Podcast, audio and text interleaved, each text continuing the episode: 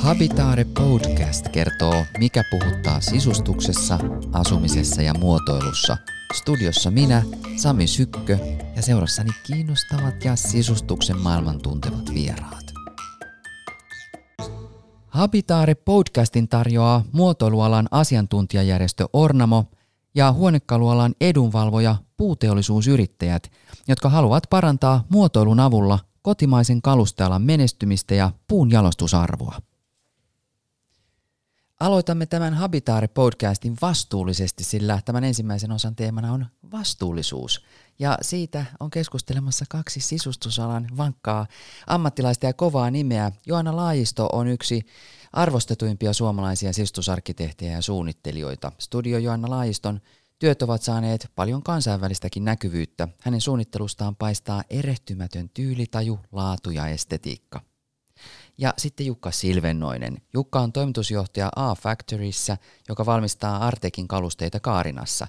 Jukka, jos kuka tuntee kotimaisen kalustealan, sen loistonpäivät, haastavimmat hetket ja tulevaisuuden mahdollisuudet. Tervetuloa keskustelemaan Jukka ja Joanna. Tervehdys. Kiitos. Meidän aiheena on siis vastuullisuus.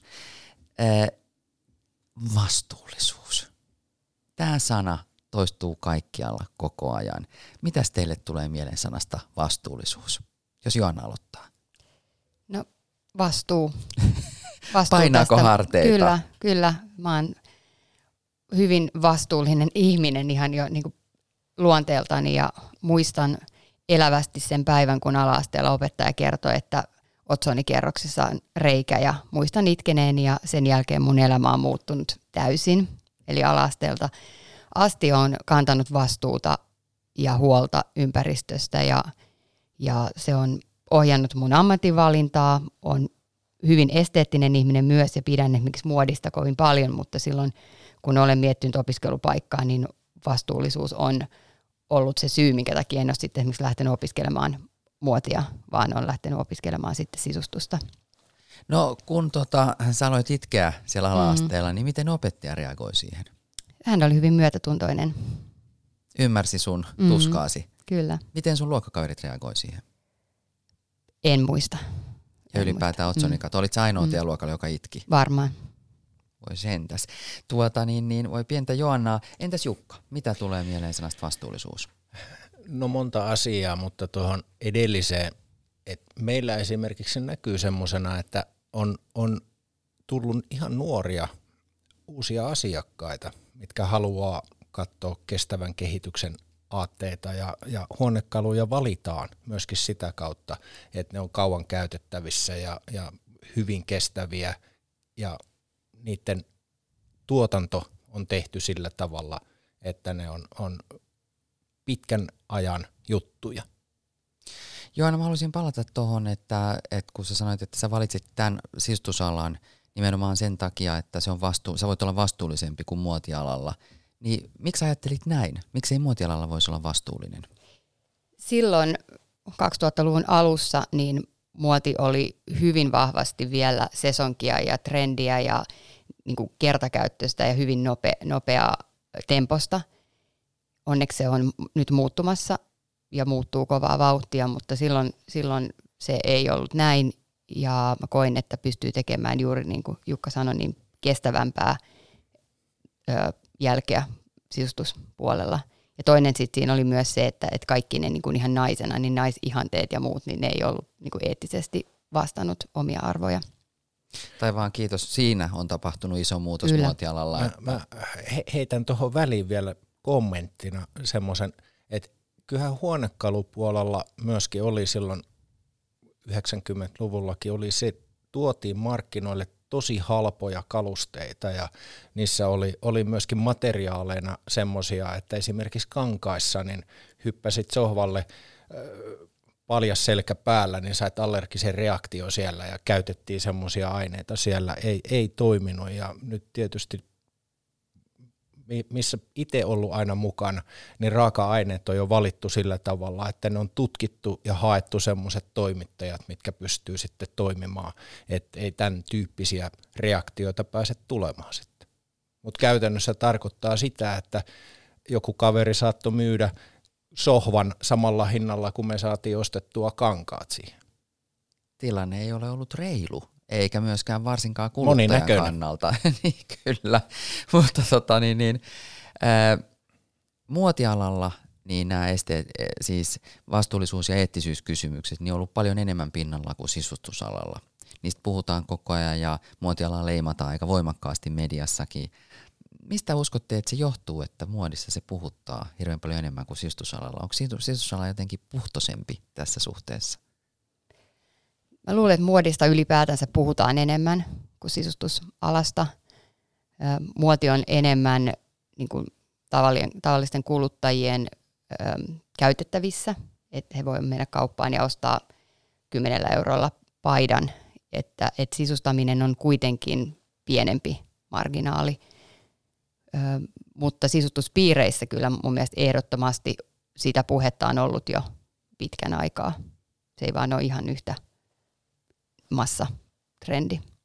Kyllä mä yhdyn tuohon näkemykseen ja tietysti näkisin myöskin semmoisen, että kuitenkin siellä on kevät, talvi, kesä, syksy ajankohdat ja, ja sillä tavalla mallisto kiertää tosi nopeasti ja, ja siellä on niin isoja volyymia taustalla myöskin, mitkä tuo automaattisesti sitten semmoisen innon tehdä rahaa, bisnestä kovaa ja huonekalujuttu on kuitenkin semmoinen, että se sohva tai ruokapöytä ostetaan kuitenkin niihin nähden paljon harvemmin.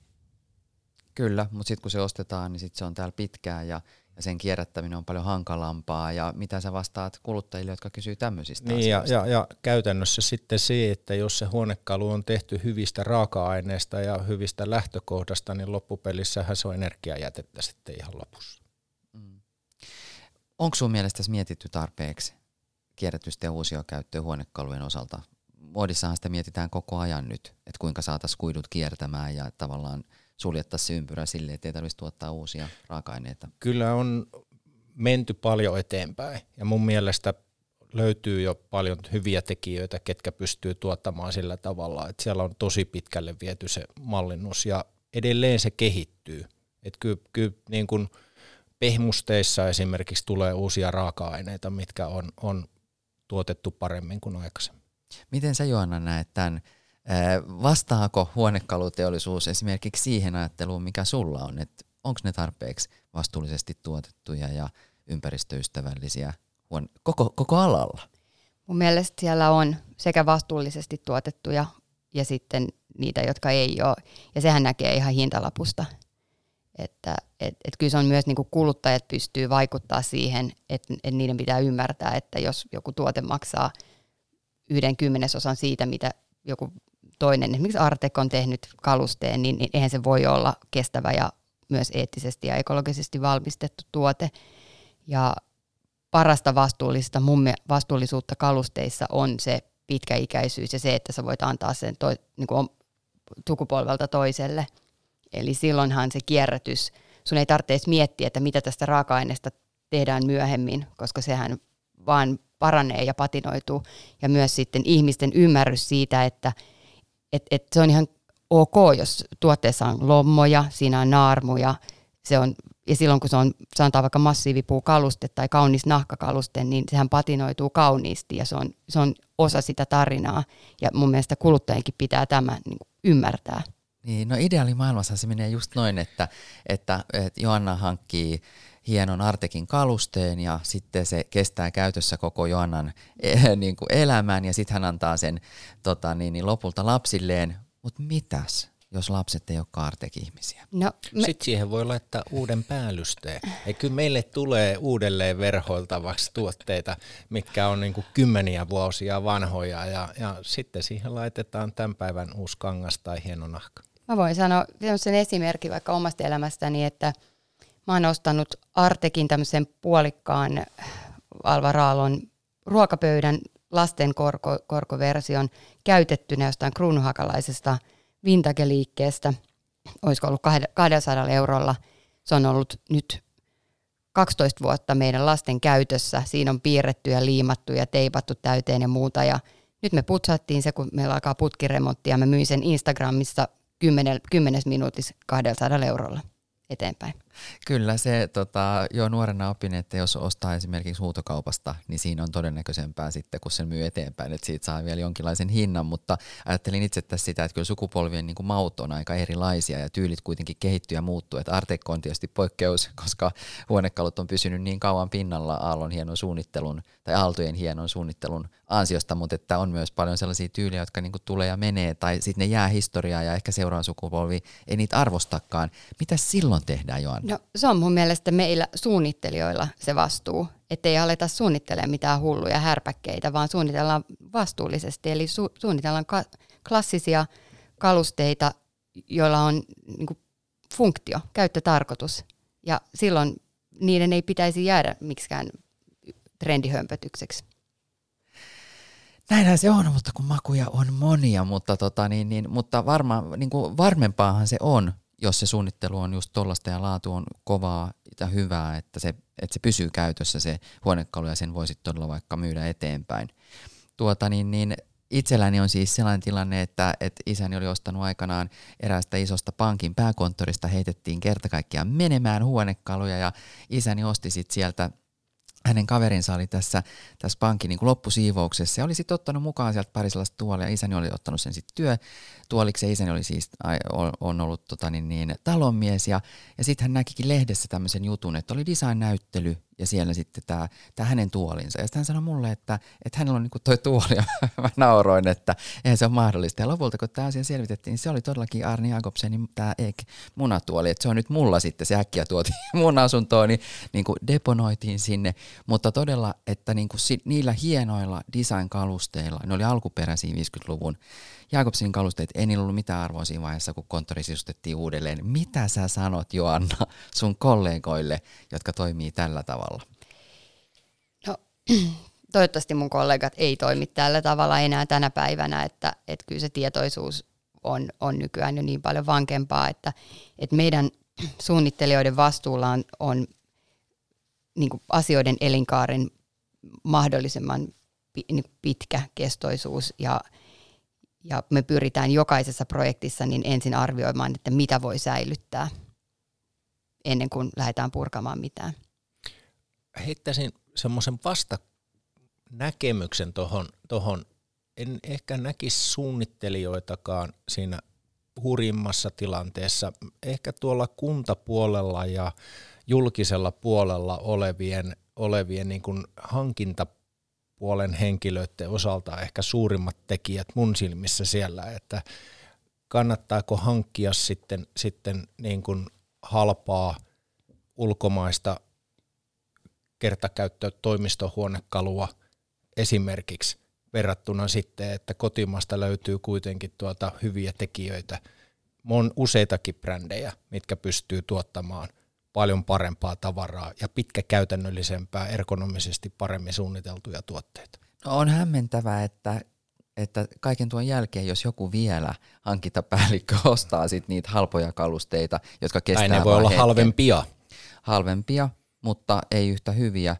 Onhan se kuitenkin aika iso sijoitus joka tapauksessa, mutta jos vaan säästetään pikkurahoja siinä yhteydessä, niin tota, en se järkevältä kuulosta. Vastuullisuus on siis yksi meidän aikakauden suurimpia trendejä, jos, sitä voi, niin kuin, jos siitä voi puhua sellaisena. Se on aika monitahoinen ja monimutkainen asia ja tuntuu, että se on vähän kuin hämähäkin verkko, että kun yhteen suuntaan niin kuin yrittää tarttua, niin sit se on jo toisaalla niin kuin toisen näköisenä ja siihen jää vähän niin kuin kiinnikki. Mitä vastuullisuus sulle Joanna merkitsee? No vastuullisuus on tietysti niitä niin kuin oman itsetunnon ohjaamia valintoja tälleen henkilötasolla, mutta sitten ammattimielessä niin vastuullisuus on kyllä myös sitten paljon muuta. Eli, eli me tehdään meidän projekteja siten, että, että juuri niin kuin sanoin, pyritään pidentämään rakennusten elinkaarta, tavaroiden, kalusteiden elinkaarta ja sitten näiden uusien materiaalien ja tuotteiden valinnassa, niin nykyään alkaa olla jo aika paljon apukeinoja, eli tämmöisiä ympäristösertifikaatteja, joita me sitten vaaditaan näiltä tavaran ja materiaalin toimittajilta. Ja ne on kolmannen osapuol- osapuolen laatimia, tieteellisesti todistettuja ja vertailukelpoisia. Ja, ja ne on, se, on, se on yksi työvaihe meidän suunnittelussa. Eli sanotaan, että jos me lähdetään vaikka valitsemaan mattoa johonkin isoon konttorihankkeeseen, niin me kerätään eri valmistajilta nämä ympäristösertifikaatit, niitä onneksi alkaa olemaan ja me vaaditaan niitä suunnittelijoina, niin niitä pyö, nämä valmistajat joutuvat myös tekemään. Ja sitten sit me vertaillaan niitä ja siinä on se koko tuotteen elinkaari. Eli se ei ole pelkästään joku hiilijalanjälki, vaan siinä on kaikki oleellinen tieto. Eli nykypäivänähän on mun mielestä suuri ongelma, varsinkin kuluttajapuolella se, että, että, että ei kerrota kaikkea oleellista tietoa, vaan kerrotaan joku yksi asia. Sanotaan vaikka ruoassa, mainostetaan, että tämä on lähituotettua ruokaa. Mutta mitä se oikeasti kertoo siitä sen ruoan vastuullisuudesta? Ei yhtään mitään. Eli näissä ympäristösertifikaateissa sitten se on hyvin laaja-alainen asia. Ja näitä me sitten käytetään. Ja sulle ei tule sellaista oloa, että sä eksyt sinne sertifikaattien maailmaan ja mikä niistä on, mikä niistä on kattavampia, mikä parempia, mikä, mikä, mikä ontuu tai missä, missä tota, niin, mikä ei ehkä pidäkään niin, niin sit paikkaansa siltä osin, mitä just sä haluaisit sille asiakkaalle ostaa tai hankkia. No, no se on onneksi aika niinku puhdasta faktatietoa ja, ja niitä, niitä tota, vertailemalla, niin kyllä sitten näkee, että ketkä, ketkä niin kuin yrittää tehdä sitä viherpesua ja ketkä sitten oikeasti on miettinyt sen tuotteen koko, koko elinkaaren ja kantaa vastuun sitten siitä, että mitä sille tapahtuu sitten, kun ne matot jonain päivänä viedään sieltä pois. Mutta, tota, mutta onhan se tosi työlästä ja se on myös nyt yksi uusi työvaihe meidän suunnitteluprosessiin. Nimenomaan ja siihen tarvitaan sitten ihmisiä tekemään sitä selvitystyötä ja löytämään niitä vaihtoehtoja. Kuinka yleistä se on sun kollegoides kesken, että tällaista tehdään ja näitä sertifikaatteja vertaillaan? No me ollaan nyt itse asiassa ihan, onkaan siitä kuukausi sitten ö, viiden muun kollegatoimiston kanssa niin ö, tehty tämmöinen julistus, eli suomalaiset sisustusarkkitehdit ö, julistaa, että, että he ovat nyt, ottavat nyt vastuun ympäristöasioista. Se on ihan nimeltään, että Finnish Interior Architects and Designers Declare uh, Climate and Biodiversity Emergency. Ja siinä me sitoudutaan oikeasti niin tekemään kaikkemme ja juuri lukemaan näitä sertifikaatteja ja muita. Ja myös toinen iso asia on se, että, että me ollaan nyt saatu tähän, meitä on nyt 50 toimistoa, suomalaista sisustusarkkitehtitoimistoa, jotka on tähän nyt allekirjoittaneet tämän sitoumuksen.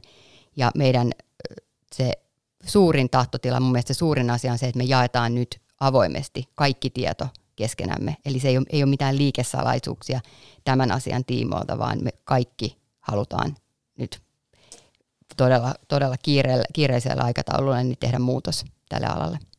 No, Ota välikysymys mulla. Miten te näette sen ketjun hallinnan siellä taustalla? Koska se on, se on mun mielestä vaikea asia, että et tavallaan on aika vähän huonekalutoimijoita esimerkiksi, mitkä tekee yksin, eli, eli ne on raaka-aineet tulee toimijoilta ja, ja, ja tiettyjä välivaiheita voi tulla kumppaneilta sieltä, niin sen, sen ketjuhallinta on äärettömän haastava ja, ja käytännössä saada se esimerkiksi sertifikaatti kestämään sen koko ketjun läpi. Se on juuri näin, ja sehän onkin siinä sertifikaatissa, että sunhan ei tarvitse, joka, jos sä et pysty täyttämään jokaista kohtaa, niin silloin ne, ne pitää jättää ne kohdat pitää jättää pois ja niitä sitten vertaillaan. Ja sehän on tärkeää, että jos vaikka verrataan kalusten valmistajan, niin silloin verrataan kalusteita. Ja, ja totta kai nämä kaikki pitää ottaa huomioon ja me, me pyritään valitsemaan sitten se paras, sen hetken paras mahdollinen. Eli kaikkein tärkeintä olisi nyt jokaisella toi, tuottajalla niin se läpi, rehellisyys ja läpinäkyvyys. Ja mun mielestä pitää myöntää, että me ei pystytä tässä vaikka vielä. Että me pyritään, mutta tämä joku asia on vielä asia, mitä me ei pystytä tällä hetkellä tekemään, mutta työstetään sitä. Maailma ei ole valmis mm. selvästikään, vaan otetaan askeleita tiettyyn suuntaan. Oot sä Jukka, siis Johanna Laisto kertoi just siitä, kuinka, kuinka tota, suunnittelijat ovat lyöttäytyneet yhteen ja nyt haluavat näitä sertifikaatteja haluavat tietää, että onks, miten nämä on tuotettu nämä, nämä huonekalut tai vaikka tässä tapauksessa matot, niin oot sä Jukka Silvennoinen sun työssä siellä, siellä A-Faktorissa, kun te valmistatte Artekin huonekaluja, niin huomannut, että suunnittelijat vaatisivat teiltäkin tämmöisiä. Ja onko teillä näitä sertifikaatteja? On, on. Meillä on 9001 ja 14001 ollut jo kauan ja, ja niiden kanssa jatketaan. Ja tuota, niissä on tietysti myöskin uusiutuneet nämä sertifikaatit, eli ne myöskin pakottaa kehittymään ja miettimään sitten niitä asioita uusiksi. Ja, ja tuota, Mutta kyllä se myöskin tuossa, mitä äsken kysyin Joannalta, niin, niin tämän toimintakumppaneiden osalta on myöskin semmoinen, että se päämies kantaa myöskin sitä vastuuta ja kyllä me esimerkiksi meidän puolelta niin tuetaan kaikkia meidän kumppaneita, että viedään sitä omaa tietoa heille ja totta kai otetaan vastavuoroisesti myöskin sieltä sitten takaisin. Että kyllä se on yhteistyötä. Ja Joannan kohdalla niin tästä kaikesta paistaa läpi se intohimo tätä teemaa kohtaan. Ja voin siis toimia niin todistajana, koska mä oon lähettänyt Joannalle Instagramin kautta yhden viestin. Ja se koski sellaista kampaamosisustusta, jonka sä olit tehnyt. Ja siellä oli siis kauniit, tota, sä olit tehnyt sinisestä marmorista, mä luulin, sinisestä marmorista muistaakseni sellaisen tota, tiskin ja mitä kaikkea siellä olikaan. Ja niitä ihastelin ja kysyin sulta. Itse asiassa ei, se oli niin päin, että mä ihastelin niitä sinisiä marmoreita, mutta mä kysyin sulta semmoista sellaista tota sohvaa tai tällaista tasoa, joka siellä oli, että mistä se on hankittu. Ja sitten kerroit, että se on, se, se on tehty sinne ja sä oot sen suunnitellut ja se on valmistettu vaan sitä kampaamoa varten, mutta kyseessä ne siniset eivät ole marmoria, koska marmori on epäekologista, vaan ne ovat jotain laattaa, joka näyttää vain siltä. Ja siinähän mä sain samalla tietää, tietää montakin asiaa, joista yksi oli tämä justiisa, että, että kaikki mikä näyttää siniseltä marmorilta ei ole sitä, ja sitten myöskin tämän sun intohimon sitä kohtaa, että nämä asiat on sulle tosi tärkeitä. Mitä se muuten oli, kun se ei ollut marmoria? Se on keraaminen laatta, eli sehän se on yksi, yksi semmoinen ehkä vähän väärin ajateltu asia, että kaikki luonnonmateriaalit ovat ekologisia. Ja toki uusiutuvat luonnonmateriaalit ovat ekologisia, mutta se, että jos jotain sinistä harvinaista marmoria louhitaan jostain vuoresta, niin sehän loppuu ja se on, luonnon, se on, se on luonnon varojen ja resurssien haaskaamista, niin nyt te, esimerkiksi kerami, keramiikkateollisuus on nyt löytänyt tapoja tehdä ihan kuuden millin keramisesta niin tämmöisiä suurlaattoja, jotka näyttävät marmorilta ja ne, ne ovat niin hyvin enemmän, paljon enemmän ekologisempia käyttää. Et jos me käytän marmoria, mä rakastan marmoria ja luonnonkiviä, mutta kyllä me mietitään tosi tarkkaan, että mihin me sitä laitetaan. Eli mihinkään niin kuin nopeeseen trendi, trendikahvilaan, niin en mä, en mä alkaisi laittaa marmoripöytiä. Omasta vastuullisuudesta vielä Samille Samille, että olen joutunut kyllä ihan ministeriötä myöten ottamaan kantaa esimerkiksi suomalaisen koivu kasvattamiseen. Et, ettei kaikki koivu päätyisi paperin tai tämän tämmöisen äh, sellupohjaisen tuotteiden tekemiseksi. Et pääsääntöisesti tämä menee, metsäkasvatus menee jo aika, aika tuota, pitkälle ja miten suomalaisia metsiä hallitaan ja miten niitä kasvatetaan ja mit, mitä niistä metsistä tuotetaan, niin tässä on ollut todella herkullisia keskusteluja viimeisen, viimeisen tuota, kolmen vuoden aikana. Meinaatko, että teille meinaa riittää huonekaluteollisuuteen koivua? Ei riitä. Mä oon tästä jutellut myös Anja Matilaisen kanssa, Artikin Suomen toimitusjohtajan kanssa. Hän sanoi, että hän on lobbannut näitä suomalaisia puut, puuteollisuusyrityksiä, tota, yrityksiä, että, että myykää mieluummin Artekille kuin tänne sellu teollisuuteen. Tämä on no, tämän päivän juttu. No tämä on tämän päivän juttu ja tämähän on siis uutinen, jos, tota, jos, jos suomalainen metsäteollisuus haluaa vaan tuottaa ja sellua, joka ei kuitenkaan, jalostusarvo ei ole kovin suuri ymmärtääkseni verrattuna vaikka huonekaluihin, että miten tästä näin on päässyt käymään? No mutta se on myöskin muotiasia sillä tavalla, että suomalaisia huonekalutuottajia, ketkä tuottaa koivusta, niitä on aika vähän. Eli siinä mielessä me, me ollaan tällä hetkellä ylivoimaisesti suurin koivun käyttäjä huonekaluteollisuudessa, mutta niitä, mitkä käyttää tuon tyyppisiä raaka-aineita, niin niitä ei ole kovin monta. Onko teillä siis, pystytte sitten valmistamaan kaikki ne huonekalut, mitä pitäisi valmistaa, vai joudutte sitten himmailemaan sen takia, että sellu...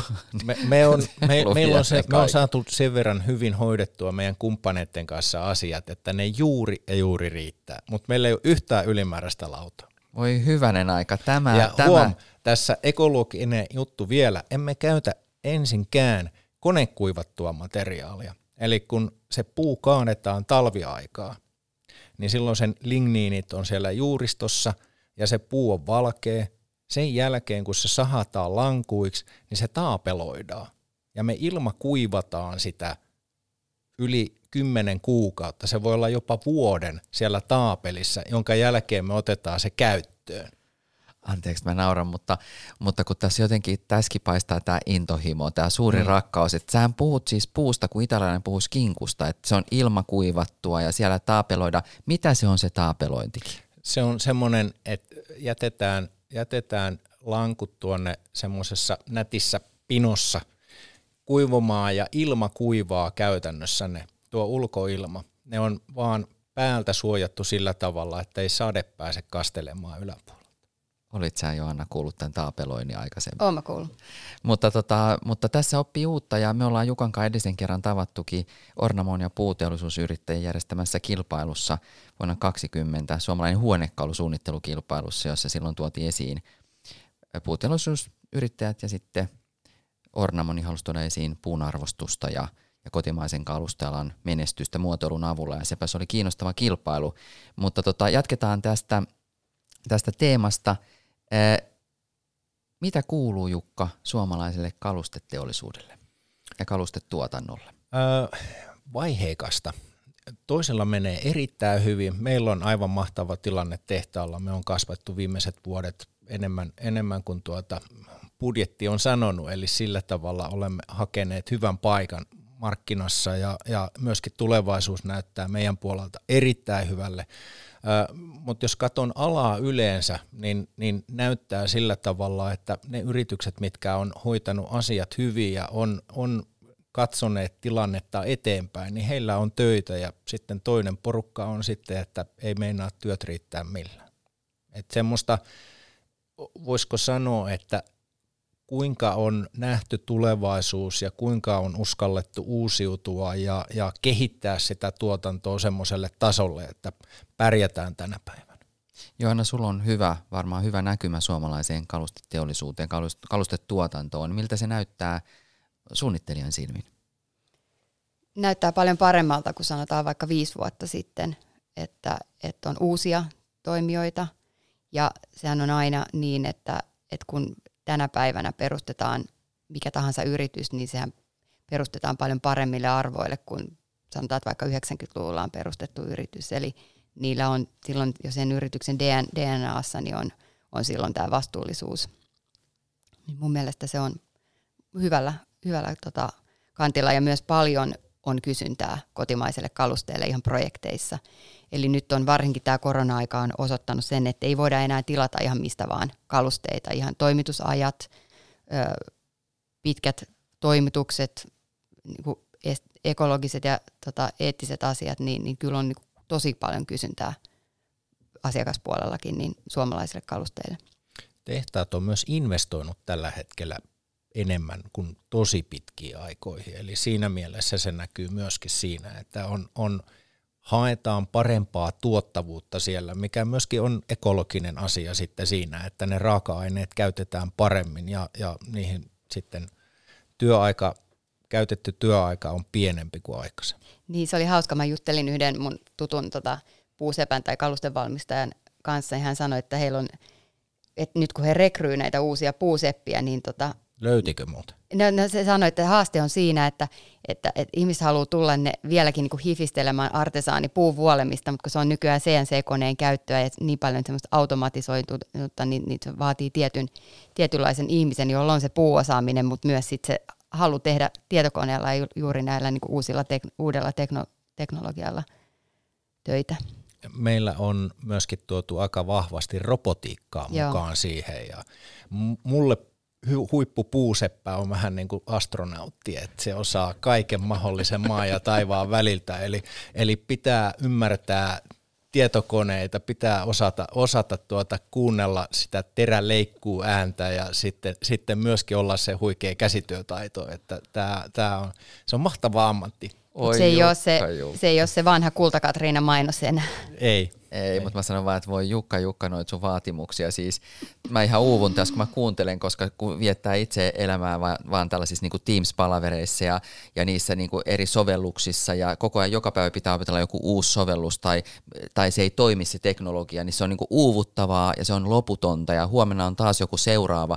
Niin sit, kun sä haluat siis puuseppejä, jotka on samalla, niin kuin, mitäs ne oli, astronautteja, vaan avaruus, avaruus Ja artesaaneja. Niin, niin, eli niillä on tämä rak, suuri rakkaus käsityöhön, mutta samalla tämä äärimmäinen kokemus niin kuin, ja halu oppia näistä teknologioista, niin huhu. Tekniikan osaaminen. Siis se on vaikeaa, mutta onneksi löytyy. Mutta niitä on vähän. Ja sitten niin sit kun löytyy, niin pidä kiinni kynsi hampaa ja tarjoa kaikki mahdollinen, mitä on olemassa. Onko teidän mielestä Suomessa ja suomalaisesta puusta tuotettu design-esine tai design-kaluste, niin onko se ympäristöystävällinen myös silloin, jos sitä lähdetään viemään maailmalle? Mun mielestä on. Eli se, mitä mä oon ymmärtänyt tästä elinkaarilaskennasta ja kaikesta, niin se ei ole kuitenkaan kauhean iso osa sitä elinkaarta, niin se, se toimituskustannus tai se, mit, mitä, mitä tota, se sitten aiheuttaa ympäristölle, että, että jos se on pitkäkestoinen massiivipuutuote esimerkiksi, niin sehän kestää kymmeniä ja kymmeniä vuosia, niin se, että se lähetetään vaikka täältä Amerikkaan, niin se on aika pieni osa sitä. No entäs se sitten Jukka, että kun näitä huonekaluja tehdään koko ajan enemmän, maailma vaurastuu ja, ja, ja köyhillä alueilla ihmiset keskiluokkaistuu ja, ja se on se toive ja haavekin, niin sehän tarkoittaa, että ihmiset myös ostaa enemmän huonekaluja. Sen sijaan, että olisi vain yksi tuoli, niin onkin sohvaryhmä tai on, on nojatuoleja ja on muitakin huonekaluja. Niin se tarkoittaa, että koko ajan niin kumulatiivisesti huonekalujen määrä kasvaa maailmassa. Mitä sä ajattelet huonekalujen valmistajana, yrityksen johtajana tästä? No jos ostaa meidän huonekaluja, niin se ei mene noin nopeasti. Käyttöikä on niin pitkä onneksi olet täällä keskustelemassa. Niin, että, että, tota, niin, niin. Mietin tätä ylijäämäpuuta myöskin. Miten, jos sitä ei voida hyödyntää huonekaluihin, tapahtuuko semmoista? No meillä kyllä käytetään kaikki ja, ja käytännössä kun se siitä massiivipuulankusta lähdetään tuottamaan, niin siinä eri vaiheissa aina jää sitten se ylijäämäpala, niin kyllä me kerätään ne palat ja tehdään sitten niistä semmoisia pienempiä osia, että siinä mielessä se oikea puu on hyvä materiaali. Ja loppupelissä sitten se, että kun se on se ihan viimeinen pala, niin meidän tehas lämpiää sillä. Eli me sitten poltetaan se käytännössä lämpöenergiaksi.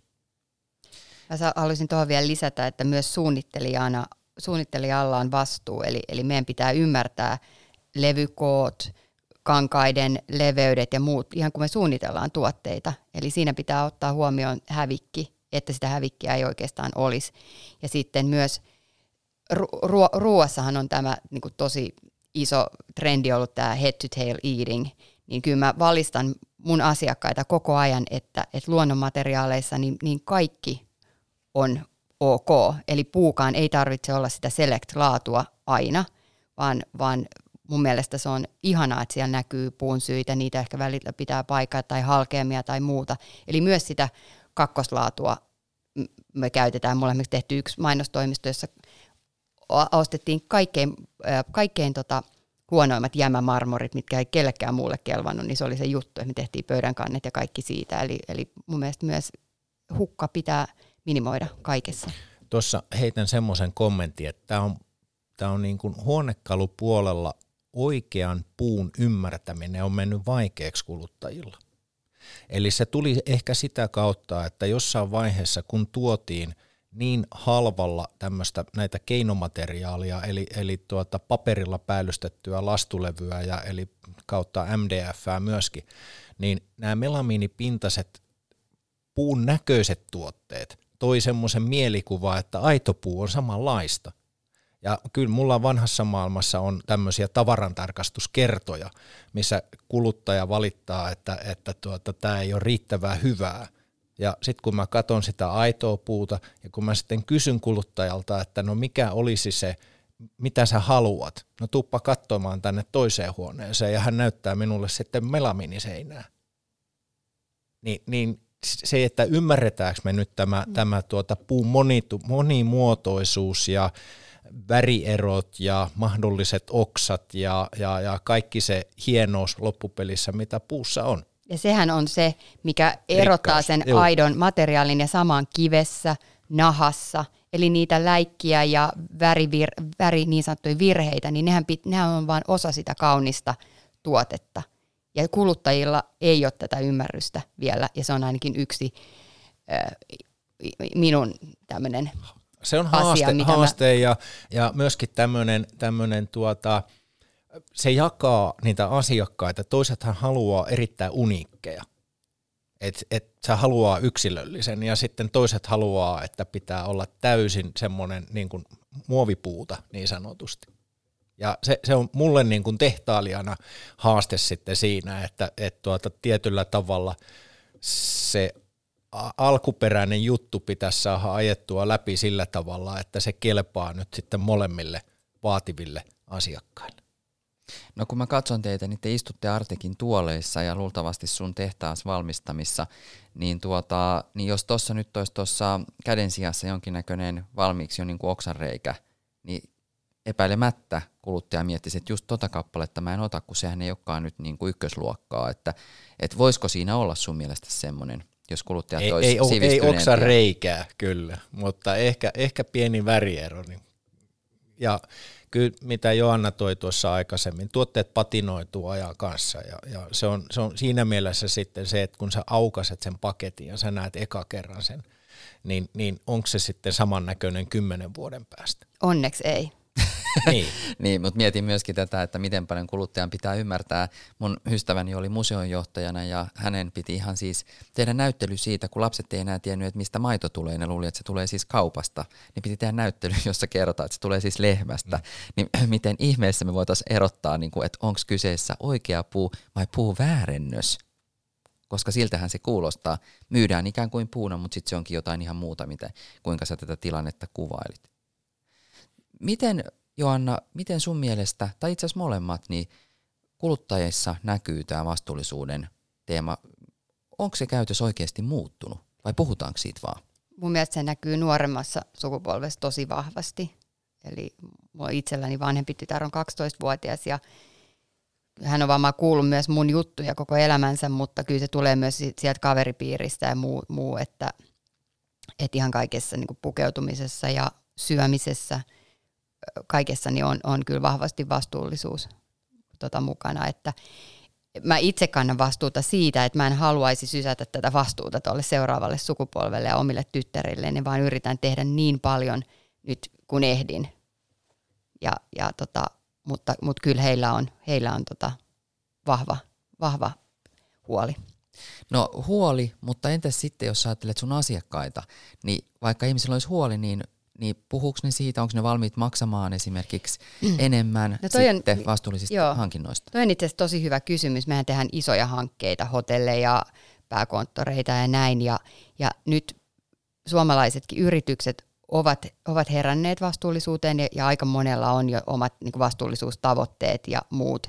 Ja lähdetään hakemaan esimerkiksi ympäristösertifikaatteja, Lead Goldia ja muuta. Nyt meillä on useassa hankkeessa menossa BREAM tai Lead-hanke. Ja on paljon sitä ambitiota, mutta mikä mun mielestä nyt tällä hetkellä vielä ontuu, on se, että, että, että tavoitteet nostetaan todella korkealle, mutta se budjetti kopioidaan kuitenkin sitten siitä ehkä viimeksi viisi vuotta sitten ö, hankkeesta. Ja sehän ei ole mahdollista.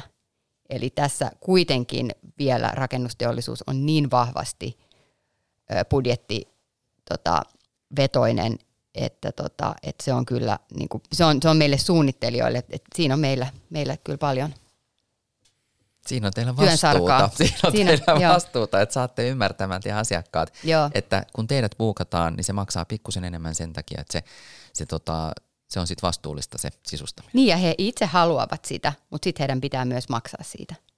Tuo on taivaan tosi. Mitä sanoo Jukka tähän? Sano, että äh, kyllä sieltä ne kaksikymppiset viiva kolmekymppiset nuoremmat, nuori sukupolvi, niin ky, kyllä he on siirtynyt jo näihin vastuullisimpiin huonekaluihin. Toisin maailmalta ehkä semmoisen näkökannan, että esimerkiksi me on tehty yli 40 vuotta Australiaa kauppaa. Ja siellä oltiin jo yli viisi vuotta tässä tilanteessa, missä ruvettiin tivaamaan selkeästi tätä, että missä meidän puut on kasvanut ja miten ne on kaadettu ja kasvaako siellä uusi metsä sen, sen, sen kaadetun tilalle ja miten te hoidatte sen ja minkälaisia vaiheita siihen kasvattamiseen liittyy ja, ja että se ei ollut pelkästään niin kuin sen tehtaan läpikäynti, eli me, me sertifioitiin Australian KEKA-sertifikaatti, mikä on siellä paikallinen niin kuin iso 14 ykkönen. Ja me käytetään sitten tuota, tämän, tämän maailman osan niin kuin sertifioinneissa tätä esimerkiksi sen 14 ykkösen lisäksi. Mutta myöskin japanilaiset asiakkaat on ollut jo, jo kauan semmoisia että he haluaa tietää niitä sen, sen ketjutuksen toimivuuden ja ymmärtää sieltä, että mitä tapahtuu. Myöskin Kaliforniassa, Jenkeissä on, on, on tuota, tätä, että ne on, on hyvin valveutuneita siellä ja säädökset on äärettömän tiukkoja niiden käytettävien materiaalia ja raaka-aineiden osalta. Mähän on opiskellut mun ammattini Kaliforniassa ja silloin just 2000-luvun alussa ja meillähän oli ihan yksi ö, aine oli niin kuin envi- environmental design, ja itse olen LEED-sertifioitu sisustusarkkitehti 15 vuotta sitten tehnyt, tehnyt tämän, suorittanut tämän sertifikaatin Kaliforniassa, että, että se on juuri näin. Et me tullaan pikkasen jäljessä siinä, siinä, mutta hyvää vauhtia ja meidän mittakaavaa varmasti niin ihan, ihan oikea. Sitten mikä on hienoa, että esimerkiksi meillä muutamia kumppaneita, mitä meillä on mukana, niin he on, he on ihan maailman kärkeä sitten taas t- tässä niin kuin raaka-ainetuottamisessa ja sen vastuullisuudessa ja myöskin tämmöisessä niin kuin ympäristöhyvinvoinnissa.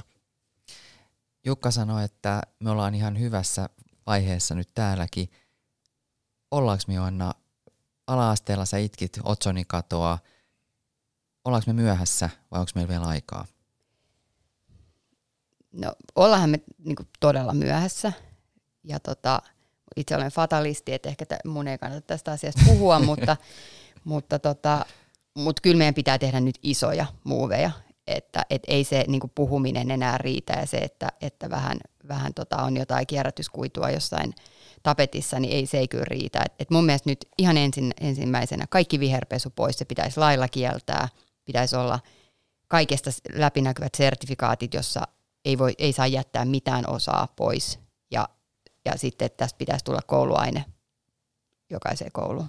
Ja tälle oma ministeri. Mulla on vähän neutraalimpi näkemys tuossa teollisuuden puolelta, eli jos vertaan tuota suomalaista huonekaluteollisuutta tonne, tonne vaikka Keski-Eurooppaan, niin kyllä me, me ollaan heihin nähen sitten taas edellä. Joo, eli, mä puhun eli, globaalista. Ju, juuri näin, juuri näin. Ja, ja, ja esimer, esimerkkinä tuon esimerkiksi se, että kuinka paljon käytetään vesiaineita pintakäsittelypuolella, niin pääsääntöisesti Suomessa kaikki vastuulliset yritykset on jo siirtynyt käyttämään vesiaineita. Meilläkin se tapahtui jo vuosia vuosia sitten. Eli, eli käytännössä tämmöiset vanhat liuotinpohjaiset, katalyyttipohjaiset aineet rupeaa jäämään pois, mitkä edelleenkin on kyllä esimerkiksi tuolla muuta muutamissa Keski-Euroopan maissa niin olemassa. Johanna, miltä susta kuulostaa sisustuksen ammattilaisena? Onko toi tarpeeksi, mitä Jukka kertoo suomalaisen huonekalutuotannon Mä en ole huolissaan itse suomalaisen, suomalaisesta huonekalutuotannosta, varkaan tästä näistä niin kuin puu, puu huonekaluvalmistavista yrityksistä, että, että mä koen, että, että he ovat kyllä vastuullisia ja kantavat kortensa kekoon. Kyllä, ja tuon vielä semmoisen, että esimerkiksi niin näillä hyvillä, hyvillä kotimaisilla yrityksillä, niin esimerkiksi kaatopaikkajätteen määrä on aivan äärettömän pieni suhteessa siihen, siihen tuota, tuota, tuotokseen verrattuna. Loppupeleissä kaikki on kiinni kuluttajista, siitä mitä me ostetaan. Tehtaat tekee sitä, mitä me halutaan, suunnittelijat suunnittelee, kun me sitä tilataan, Minkälaisen vinkin sä antaisit sisustajille, Joanna, kun ne miettii nyt omaa kotiaan ja mitä sinne voisi tehdä? Miten voisi sisustaa vastuullisesti? Miettiä, että mitä haluaa pitää loppuelämänsä, eli kantaa vastuu siitä, että, että jokainen, mun mielestä kaatopaikalle vieminen, siitä se pitäisi maksaa paljon. Eli jokainen miettii, että, että jos mä ostan nyt tämän sohvan, niin mun pitää myös sitten kantaa vastuu, että mitä sille tapahtuu sen jälkeen, kun mä en enää pidä siitä. Ja joko sillä pitää olla jälleen myyntiarvoa, joko sä haluat pitää sen sun loppuelämästä tai sitten jos se menee kaatopaikalle, niin se pitää olla sen verran kallista, että sä mietit kahteen kertaan, että kannattaako tätä hankkia, tätä tuotetta. Eli se elinkaari, asioiden elinkaari ja kaikki semmoiset instant gratification, semmoiset hetken mielijohtoon ostokset, niin niistä vaan pitäisi pitäisi tota, pidättäytyä. Sitten voi kokeilla sellaista keinoa kuin meikäläinen, kun maalasin olohuoneen uudella maalilla ja, ja se maali tappoi mun hienon nojatuoli, niin se ei enää näyttänyt miltään. Mä laitoin sen Instagramiin myyntiin ja se meni tunnissa. Ja se sai uuden hienon kodin Kuopiosta. Juuri näin. Että, että näin se kiertää se nojatuoli nyt sitten Helsingistä Kuopioon. Tota, mutta tos... jos saisit ostanut sen Ikeasta, kauhean mollata Ikea, mutta joka tapauksessa, niin luuletko, että olisiko mennyt tunnissa? Ei, mutta se mikä yllätti mut oli, että miten paljon siitä oltiin valmiit maksamaan. Nimittäin mä olisin myynyt sen ihan pilkka hinnalla, mutta ystäväni, joka oli paikalla, sanoi, että se on design-huonekalu, laita nelinkertainen hinta ja sillä se sitten kuulkaa meni. Ja mun mielestä se on hyvä, että design-huonekalulla tai kalusteilla tai millä tahansa tavaralla on kunnon hinta, koska silloin ihmiset, ne joutuu hetken miettimään, että sitä hankintaa ja silloin ne myös arvostaa sitä ja ne pitää sitä paljon parempaa huolta. Ja se antaa myös tuottajalle sen mahdollisuuden tehdä se hyvistä raaka-aineista ja tuottavalla tavalla. Mm. Eli nyt vaan palkat nousuun ja, ja, ja tota, suomalainen kulut, kuluttaja vähän vaurastumaan ja päästään niin. ostamaan laadukkaita huonekaluja. Ja kyllähän se mun mielestä se ihan ikivanha sanonta, että köyhällä ei mahdollista niin ostaa halpaa, niin se on, se on kyllä juuri näin, että sit ostaa vaan harvemmin mutta ostaa hyvää. Siinä tuli viisata sanoja, niin kuin on tullut läpi tämän, tämän meidän keskustelun. Tämä on ollut todella silmiä avaava tämä meidän vastuullisuuskeskustelu. Paljon puhutaan vastuullisuudesta, mutta aikaisemmin ei ihan näillä sanoilla. Kiitos teille tosi paljon. Vielä loppukevennys totta kai pitää olla. Vaikka näinkin tiukkaa asiaa on puhuttu, niin kysytään, että jos te olisitte huonekalu, jos olisit huonekalu Jukka, Silvennoinen, mikä huonekalu olisit? No mä olisin varmaan semmoinen hunajapetsattu visakoivupäälystetty 4-2. Pidän hunajasta, en tiedä mikä on 4-2, mutta hyvin menee läpi. Entäs Joana Laajisto, mikä huonekalu olisit? Mä varmaan joku nojatuoli. Öm, sanoisin, että tuommoinen joku Arne Jakobsenin suunnittelema puu, puu tota, nojatuoli. Ja miksi semmoinen? Se on ikiklassikko, joka patinoituu aivan mielettömän kauniisti. Siinä on ihanat pyöristykset ja sitä on ihana kosketella ja, ja tota, se on ö, kova, kova ja pehmeä samaaikaisesti. Ennen sanottiin, että kosketellaan toisiamme, nyt kosketellaan huonekaluja. Kiitos Joana Laajisto ja Jukka Silvennoinen. Ja tässä oli ensimmäinen Habitaare podcast ja seuraavassa osassa me pureudutaan ja paneudutaan puukalusteisiin. Yllätys, yllätys, milloin puukalusteista kannattaa maksaa, milloin puu on kauneimmillaan ja milloin puu on pannut vastaan suunnittelijalleen. Näistä teemoista keskustelemassa Nikarin toimitusjohtaja Johanna Vuorio ja suomalaisten rakastama sisustusarkkitehti Hanni Koroma. Tervetuloa mukaan silloinkin. Nähdään ja kuullaan. Kiitos. Kiitos. Kiitos.